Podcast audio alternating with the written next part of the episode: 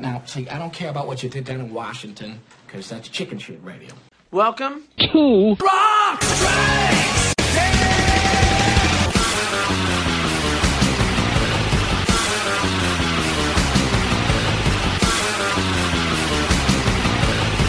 Ten! Welcome to Rock Strikes 10, the show guaranteed to always give you 10 songs, no more, no less. My name is Joey. I want to thank everybody for tuning into the show here today, whether you're doing it at cnjradio.com or you're subscribed and leaving a star rating and review on iTunes and never missing one single episode. Thank you, especially everybody who does that. Welcome any new listeners I might have here. I figured with the whole thing about the Kim Mills episode that we had on the show a couple of months ago, he actually reposted that episode on the podcast feed. So if you're here because of that, welcome. Stay tuned. I hope you enjoy the show. We do a different theme every week. Sometimes we have ongoing series, but like I said, it's always 10 songs, no more, no less. Thanks, and make yourself comfortable. Enjoy. All right. For you longtime friends of the show, you know I do recurring themes. I'm going to start a new theme that I will revisit from time to time here. Something I've been wanting to do for a long time on this show, probably since the beginning, honestly. I'm just trying to figure out a way to do it and do it, I guess, somewhat unique. Now, you know, self-heralding albums that are unappreciated is kind of the order of the day as it concerns most podcast shows. We tend to spotlight stuff that doesn't get its due, or even if it's something, you know, that is a known name or known entity, we try to go deep on it. So this is a little bit of both of those things here. Now, definitely giving it up for an unappreciated album that still has quality to it is definitely something that I like to do. So my version of it here on Rock Strikes 10, I'm just going to go ahead and call it Gems. I'm naming it after that great Aerosmith compilation where they really put some of their best songs on one CD, the songs that never got appreciated, a lot of songs that never made it into the set list, things like that. So on Gems, here we're going to focus on unappreciated and unheralded albums. Now, these albums are probably definitely heralded as it concerns hardcore fans, but not heralded in any way with the general public, you know, the record buying public, critics. And of course, critics play a big part in this. I'm taking that extra step to not only find albums that not only that I enjoyed personally, but albums that were, I don't want to say bashed by journalists and critics, but even just indifferent kind of reviews. So I think I've got a handful of records here. We're actually going to focus on 5 different albums so as to not be so, here's a new shopping list of 10 albums that you got to have now. We're going to make it a little economically feasible and get it down to 5 albums. So we are going to play 5 blocks of 2. So this is a win-win. You get to maybe discover an album that you haven't heard before. And also, I don't talk as much. And with my limited time these days, I think both will hopefully be equally appreciated here. So let's get down to it here and discuss the first album that we're going to spotlight. Now, this is always one of the first ones that pops into my brain when I talk about unheralded albums, underrated, what have you. And ever since I bought this record the year it came out, and I just couldn't believe that it didn't set the rock world on fire. Now, of course, you know, now I'm a little bit older and there's some perspective here. I realize that most of the public just consider this band a one-trick pony, which is unfortunate because I'm talking about the band Extreme. Now, of course, you know, Extreme had a number 1 single, More Than Words. Nothing wrong with it, but, you know, even digging deeper on that album, on Extreme 2, you'll find things that, most things that don't even resemble that. So they definitely got pigeonholed in the weirdest possible way because that's not really their bag. They are a musician's band, and they're pretty damn heavy when they want to be, but also can write a pop tune. So, you know, the first album did pretty well. They got a lot of, you know, press, you know, especially with the guitar magazines of the world, because Nuno Bettencourt was fresh on the scene. Of course, the success of 2, and even on Extreme 3, 3 sides to every story, that was definitely their you know, experimental Queen-type album. And I really love 3 sides to every story, but I gotta say, the 4th album Waiting for the Punchline, which is, you know, what a lot of bands were doing at the time. It was an answer to alternative music and grunge and all that stuff. And it's definitely the heaviest album they've ever done. But that I was at that age where I wanted heavy. And I still liked Extreme, and I was still rooting for him, so this is like the perfect formula for me. And I still love listening to this record here, Waiting for the Punchline. And I feel like people still don't talk about this album. And this is one of the reasons why when Gary Cherone got the Van Halen gig, I was excited, you know. I was like, yes, because Waiting for the Punchline is a kick-ass record, and this is going to fit in just fine with Van Halen, of course, knowing that I'm sure Gary's hands were tied a lot in the making of Van Halen 3, and plus the production was terrible on it. That's, there you go, that's the failure of Van Halen 3. But I gotta say, Gary Cherone should at least be, at this point, be the lead singer for Queen, since they insist on being out there, and it would be a better band, and I digress. All my little soapbox thoughts here, but getting back to Waiting for the Punchline, the other thing that I just really love about this album is it has a great organic live feel to it. You can just immediately picture in your head just four guys in a circle in a studio just playing it live. That's exactly what this album has the feel for, and I think it really shows, especially in these two songs here, throughout the whole record, but I'm going to spotlight my two favorite songs on the record. It's hard to choose a top two for this record, but I'm going to go with these two right here, and I'll tell you about them when we get back. So, all right, leave your preconceived notions at the door, turn it up, and check out this block of two songs from 1995's Waiting for the Punchline by Extreme. We're going to kick off the block with the album opener, There Is No God.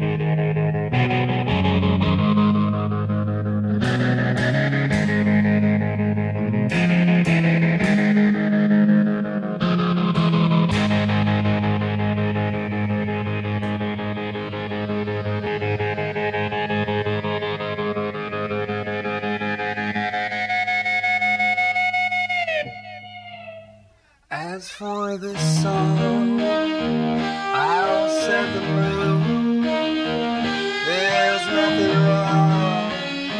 Prefer solitude. I went home to think of what I don't know. Deeper I sink, further I go.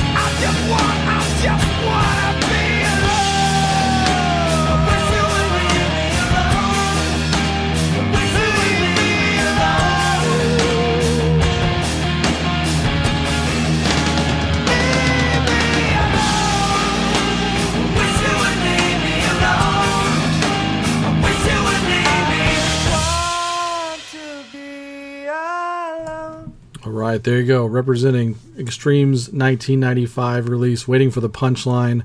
That was There Is No God, followed by Leave Me Alone. Two great songs there from a great record.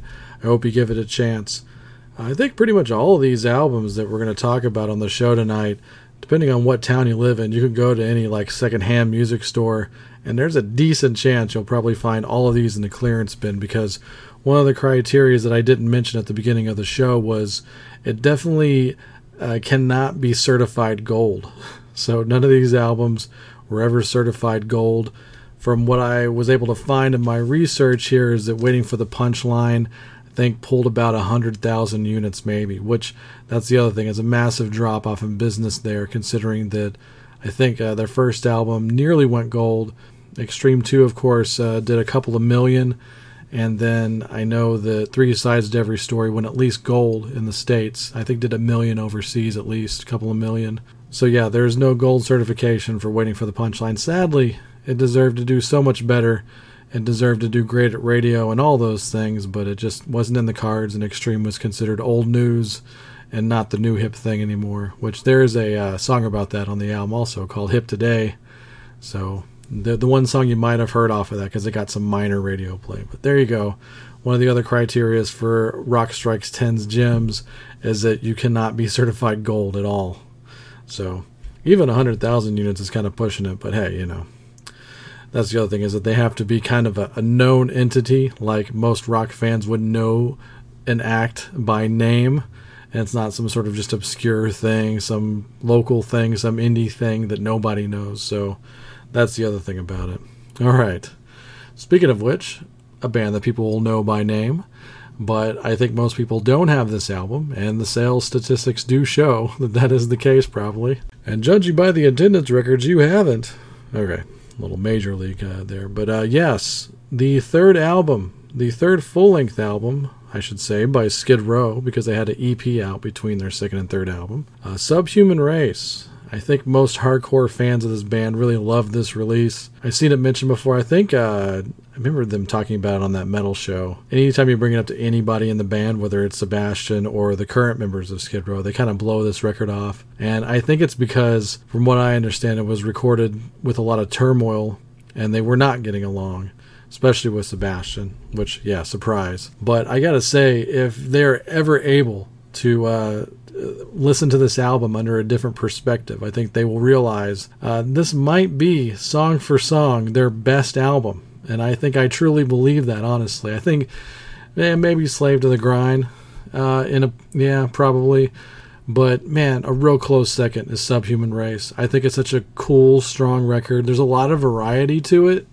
That's the other thing about it, is you can hear the pushback, you know, like I talked about with Waiting for the Punchline, with the alternative movement coming in. You can definitely hear a little crunchier, heavier Sabbath kind of thing in the riffage. But at the same time, they never completely lost sight of their original style and what got them to the dance. So it's a really nice hybrid of old and new on Subhuman Race. There's like 3 ballads on there, but the ballads are really good, like real quality. They're not like mushy I Remember You kind of ballads. They're more like Quicksand Jesus, you know, or something like that. So ballads with bite. Further proof, I'm going to spotlight one of the ballads on this record, on this block, and you'll have to see what that one is at the end. We're going to start off with the album opener, which we did this last time with the last record.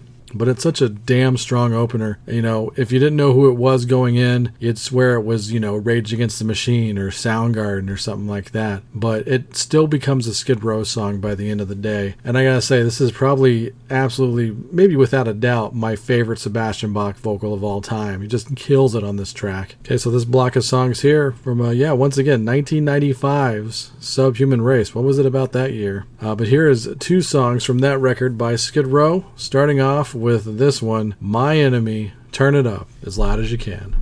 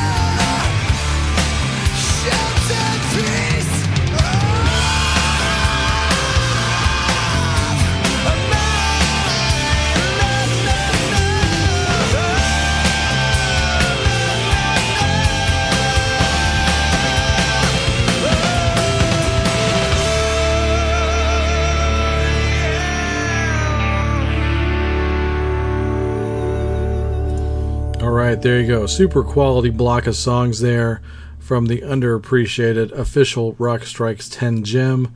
The Subhuman Race album by Skid Row from 1995 started off with My Enemy and then Into Another, which I remember hearing Into Another on my local radio station as the new single from the album.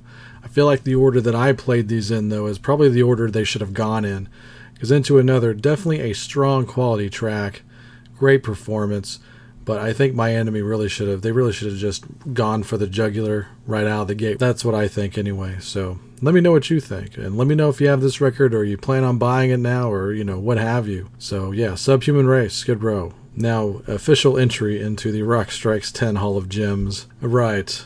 Next one here, another one. I could pick a decent handful of albums by this band. The band that really truly gets no respect a lot of times in the overall conversation, and they're even in the damn Big Four, and I'm talking about Anthrax. I've been a long-time champion of Anthrax, and the band only has 4 gold certifications throughout their career. Starts off from Among the Living through Sound of White Noise. They had gold certifications for those albums, but no other certifications for any of the other albums, which is very sad because, you know, those albums on the end of both of those sides there are just complete quality. Spreading the Disease, I kind of think I like better than Among the Living top to bottom. And, you know, I like Sound of White Noise, but I truly believe of the Bush era, Volume 8 and We've Come For You All are just triumphs and albums that were recorded when they were just at their lowest as far as, you know, sales and, you know, concert attendance and things like that. But, you know, Anthrax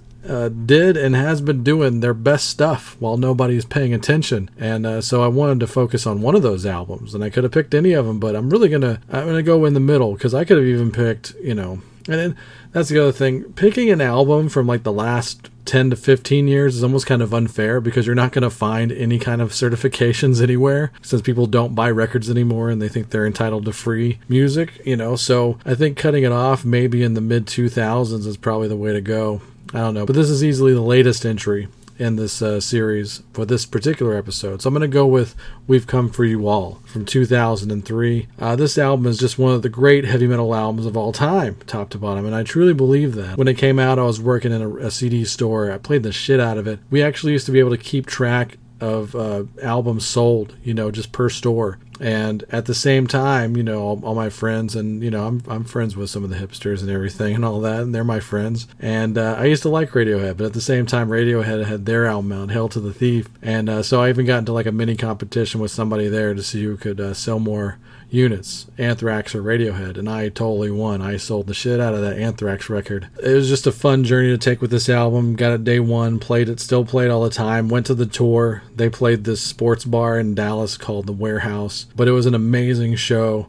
And you can see a decent document of this, not in the same town, but on the same tour. If you get the Music of Mass Destruction DVD, see a band at the height of their game there. And We've Come For You All, like I said, just an amazing record. What else can you say about an album whose 2 guest stars are Roger Daltrey and Dimebag Darrell? So right there, you have that. And it's almost impossible to pick just 2 songs off of this record, but I'm going to go with what I feel. I'm trying to do the, if I never heard this record, you know, what 2 songs would you play for someone that's never heard the album? So I'm going to go with these 2 right here. The more straight ahead metal song here we're going to kick off with, which is the proper album opener after the intro, and that is What Doesn't Die.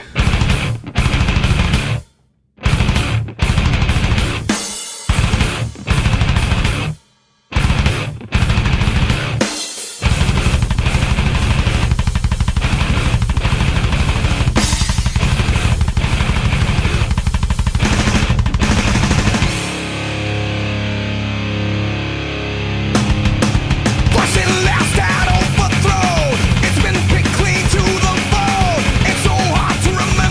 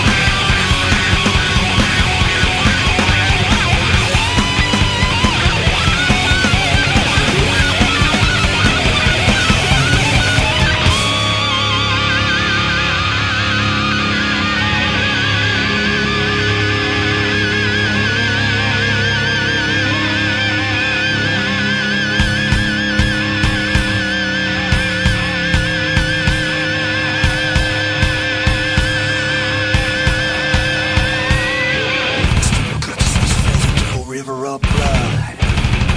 Steal this time of violence as it rises like a flood. A single consciousness flows into a river of blood. Steal this tide of violence as it rises like a flood. A single consciousness flows into a river of blood. What does it die? Like a flood, a stream of consciousness falls into a river of blood.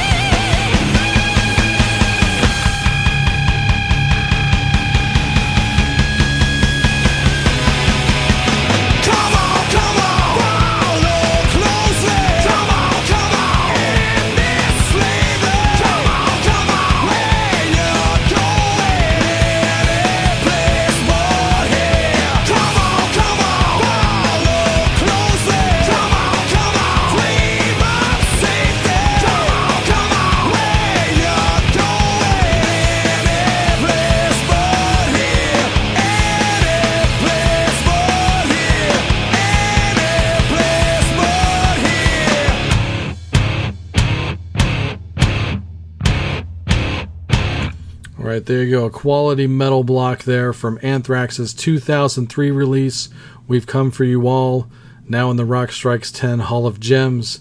But yeah, we started off that block with What Doesn't Die, and then we went into the more mid-tempo, yet extremely catchy song called Any Place But Here. So I wanted to play those two songs to give you an idea of what you could expect if you finally do the right thing and purchase that album. And I think I might have been wrong.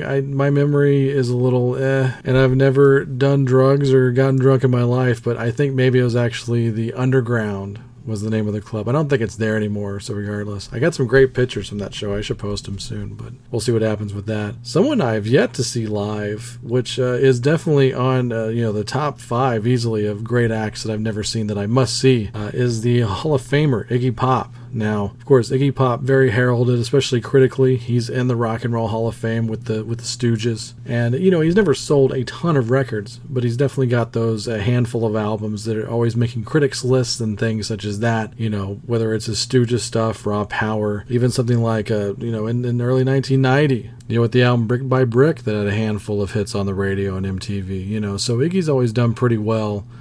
Not a ton of certifications, but I was going to go with this one because it's an Iggy album that nobody ever talks about, but it's so damn good. And it's honestly, it's not for everybody. It's very subversive, very angry, very off-putting. And, it just sounds like life takes, but it's easily, hands down, and this is actually saying something, I think, the heaviest album that Iggy Pop ever did. It's practically a metal album with, angry punk leanings lyrically, and just a shit-hot band on here, including, I think, the most famous member of this lineup was Mooseman, who was in the original lineup of Body Count, and Moose actually did not live to see the release of this album. There's a crazy story behind that, which I might tell later, but getting back to this album here, the album is called Beat 'Em Up. It came out in 2001, and it's a motherfucker. I mean this, if I had to give a review on this and put it in a publication, the first thing that would come to my mind is it's a motherfucker. I mean, that's all I can really say about it. It's Iggy, it's heavy, it's exactly what you might expect by him, but pumped up on steroids. So let's just get to the music, man. Here's a block of really heavy ass music from Iggy Pop's massively unheralded 2001 album called Beat 'Em Up. I'm not even going to tell you to turn it up because he's going to do it for you.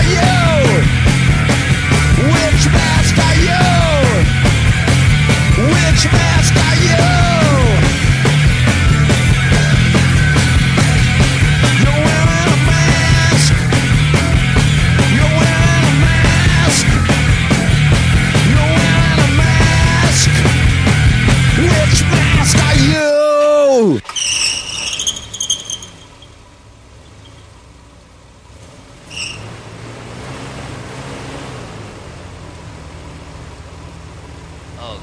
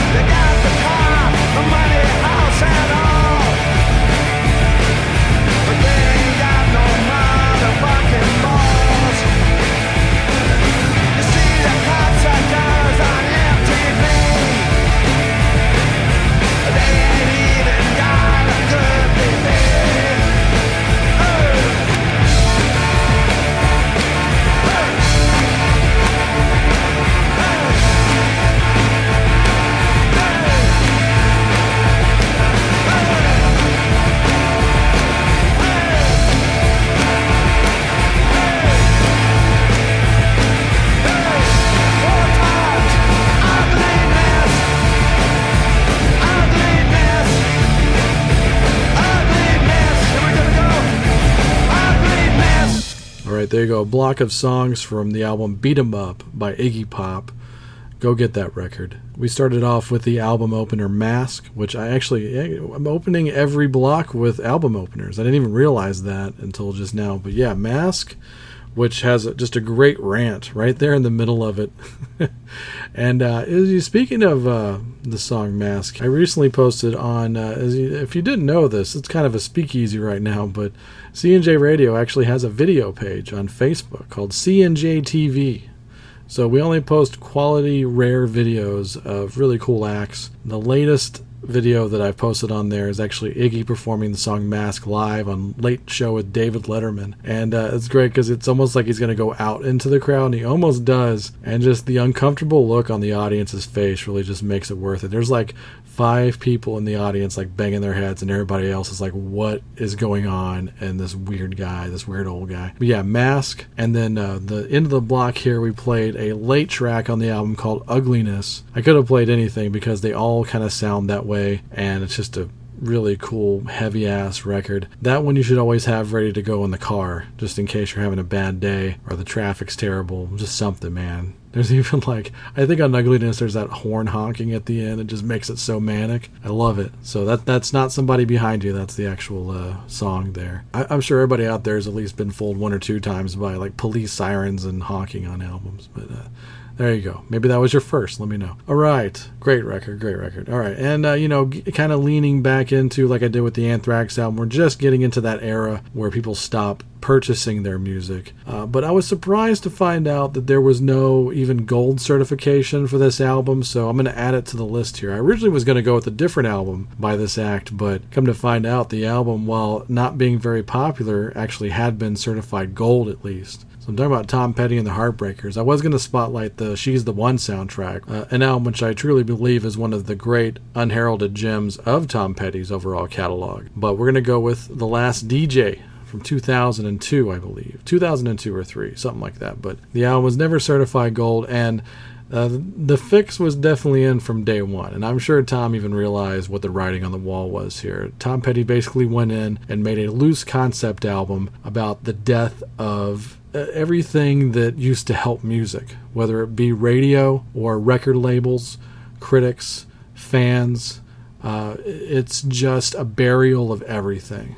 So this album over time may be considered the death knell to mainstream rock and roll as far as just being the commentary track for it. So it's a really interesting album in that aspect. I gotta tell you, this was put out on Warner Brothers. I would have paid a lot of cash to be a fly on the wall in that meeting when they do that table listen, because every label does it. The album comes out and they listen to the album top to bottom, and they come up with strategies on how to promote, where's the single, things like that. And you've heard about these stories. The ones that didn't go well especially are the ones you've heard about. But man, I would have loved to have seen the meeting for this one, because it's like Tom Petty is going to tell you what a piece of shit you are for the next hour.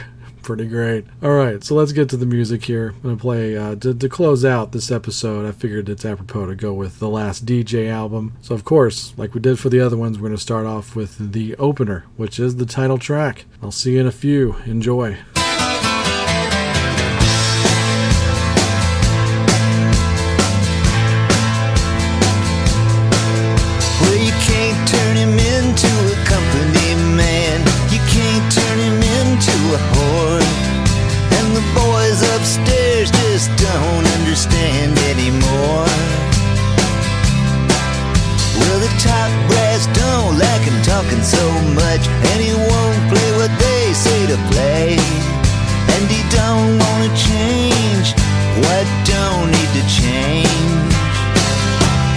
There goes the last DJ who plays what he wants to play and says what he wants to say.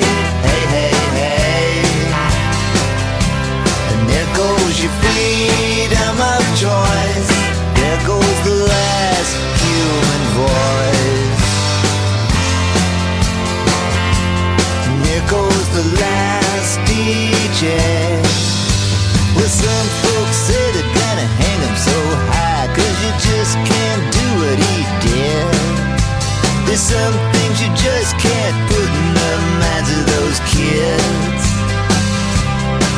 As we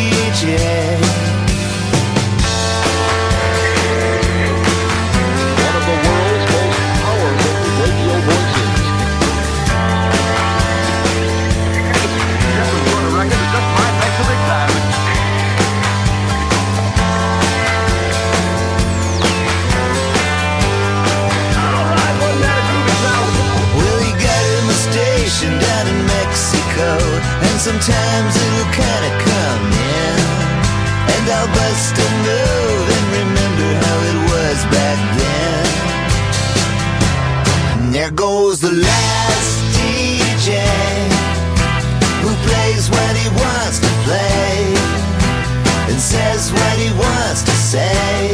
Hey, hey, hey. And there goes your freedom of choice. There goes the last human voice. And there goes the last DJ.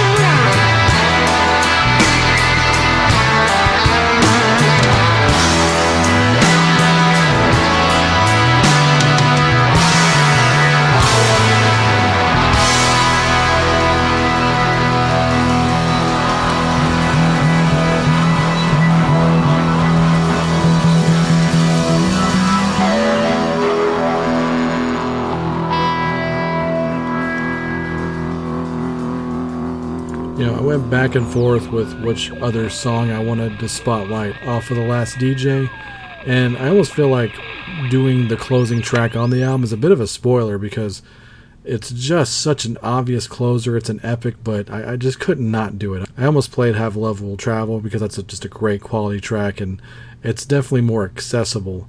But I think Can't Stop the Sun is really the best way to go for that record. I mean, it's just so deep and so heavy. So I hope you enjoyed that. There you go. The first and last song from The Last DJ. It's a record you should definitely own, as well as all these records you should definitely own. So let me know if you wound up purchasing any of these. I love to hear that kind of feedback. It always makes my day. So go to cnjradio.com where you can find the links to the Facebook and Twitter and all that stuff. Interact with me. And you'll also find every episode of Rock Strikes 10 on cnjradio.com, including the ones that aren't on iTunes. While you're on cnjradio.com, check out The Synaptic Empire featuring Randy Brown, a true alternative. It's a great show, completely different than mine, but and also just a massive, massive kind of variety that you won't find anywhere else. So, great show. Love it. I'd love it and endorse it even if it wasn't on cnjradio.com. But also, while you're on there, check out The Last Theater with my CNJ Radio partner, Chris. New episodes coming soon. Check out the archives for that show as well. And also the flagship, the Wrestling House Show, which I also do with Chris. We're very current on that show. Just put out our Best of 2018 Awards episode, and our January wrap-up is coming very soon.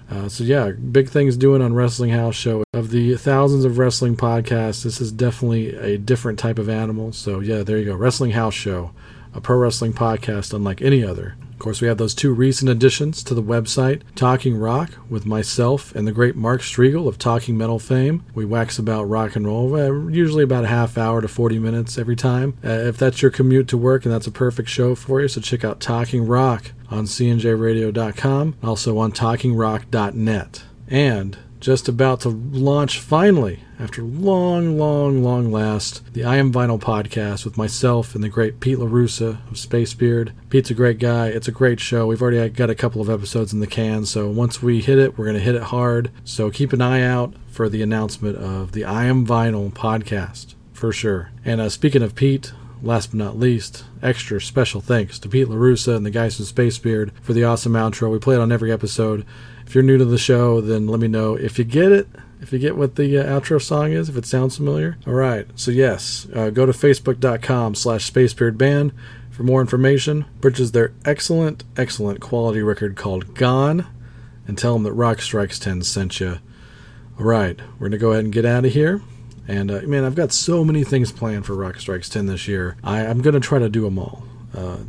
I feel like I should announce things in advance, but I've got three major projects and series to do that I really want to do on this show. So just let me know you're out there and you're listening, and that'll always motivate me to do more for you. So if you've never written to the show before, let me know. Send me a PM or right on the Facebook wall. But anyway, until we see you on the next one, thanks a lot. We'll see you later. Have fun.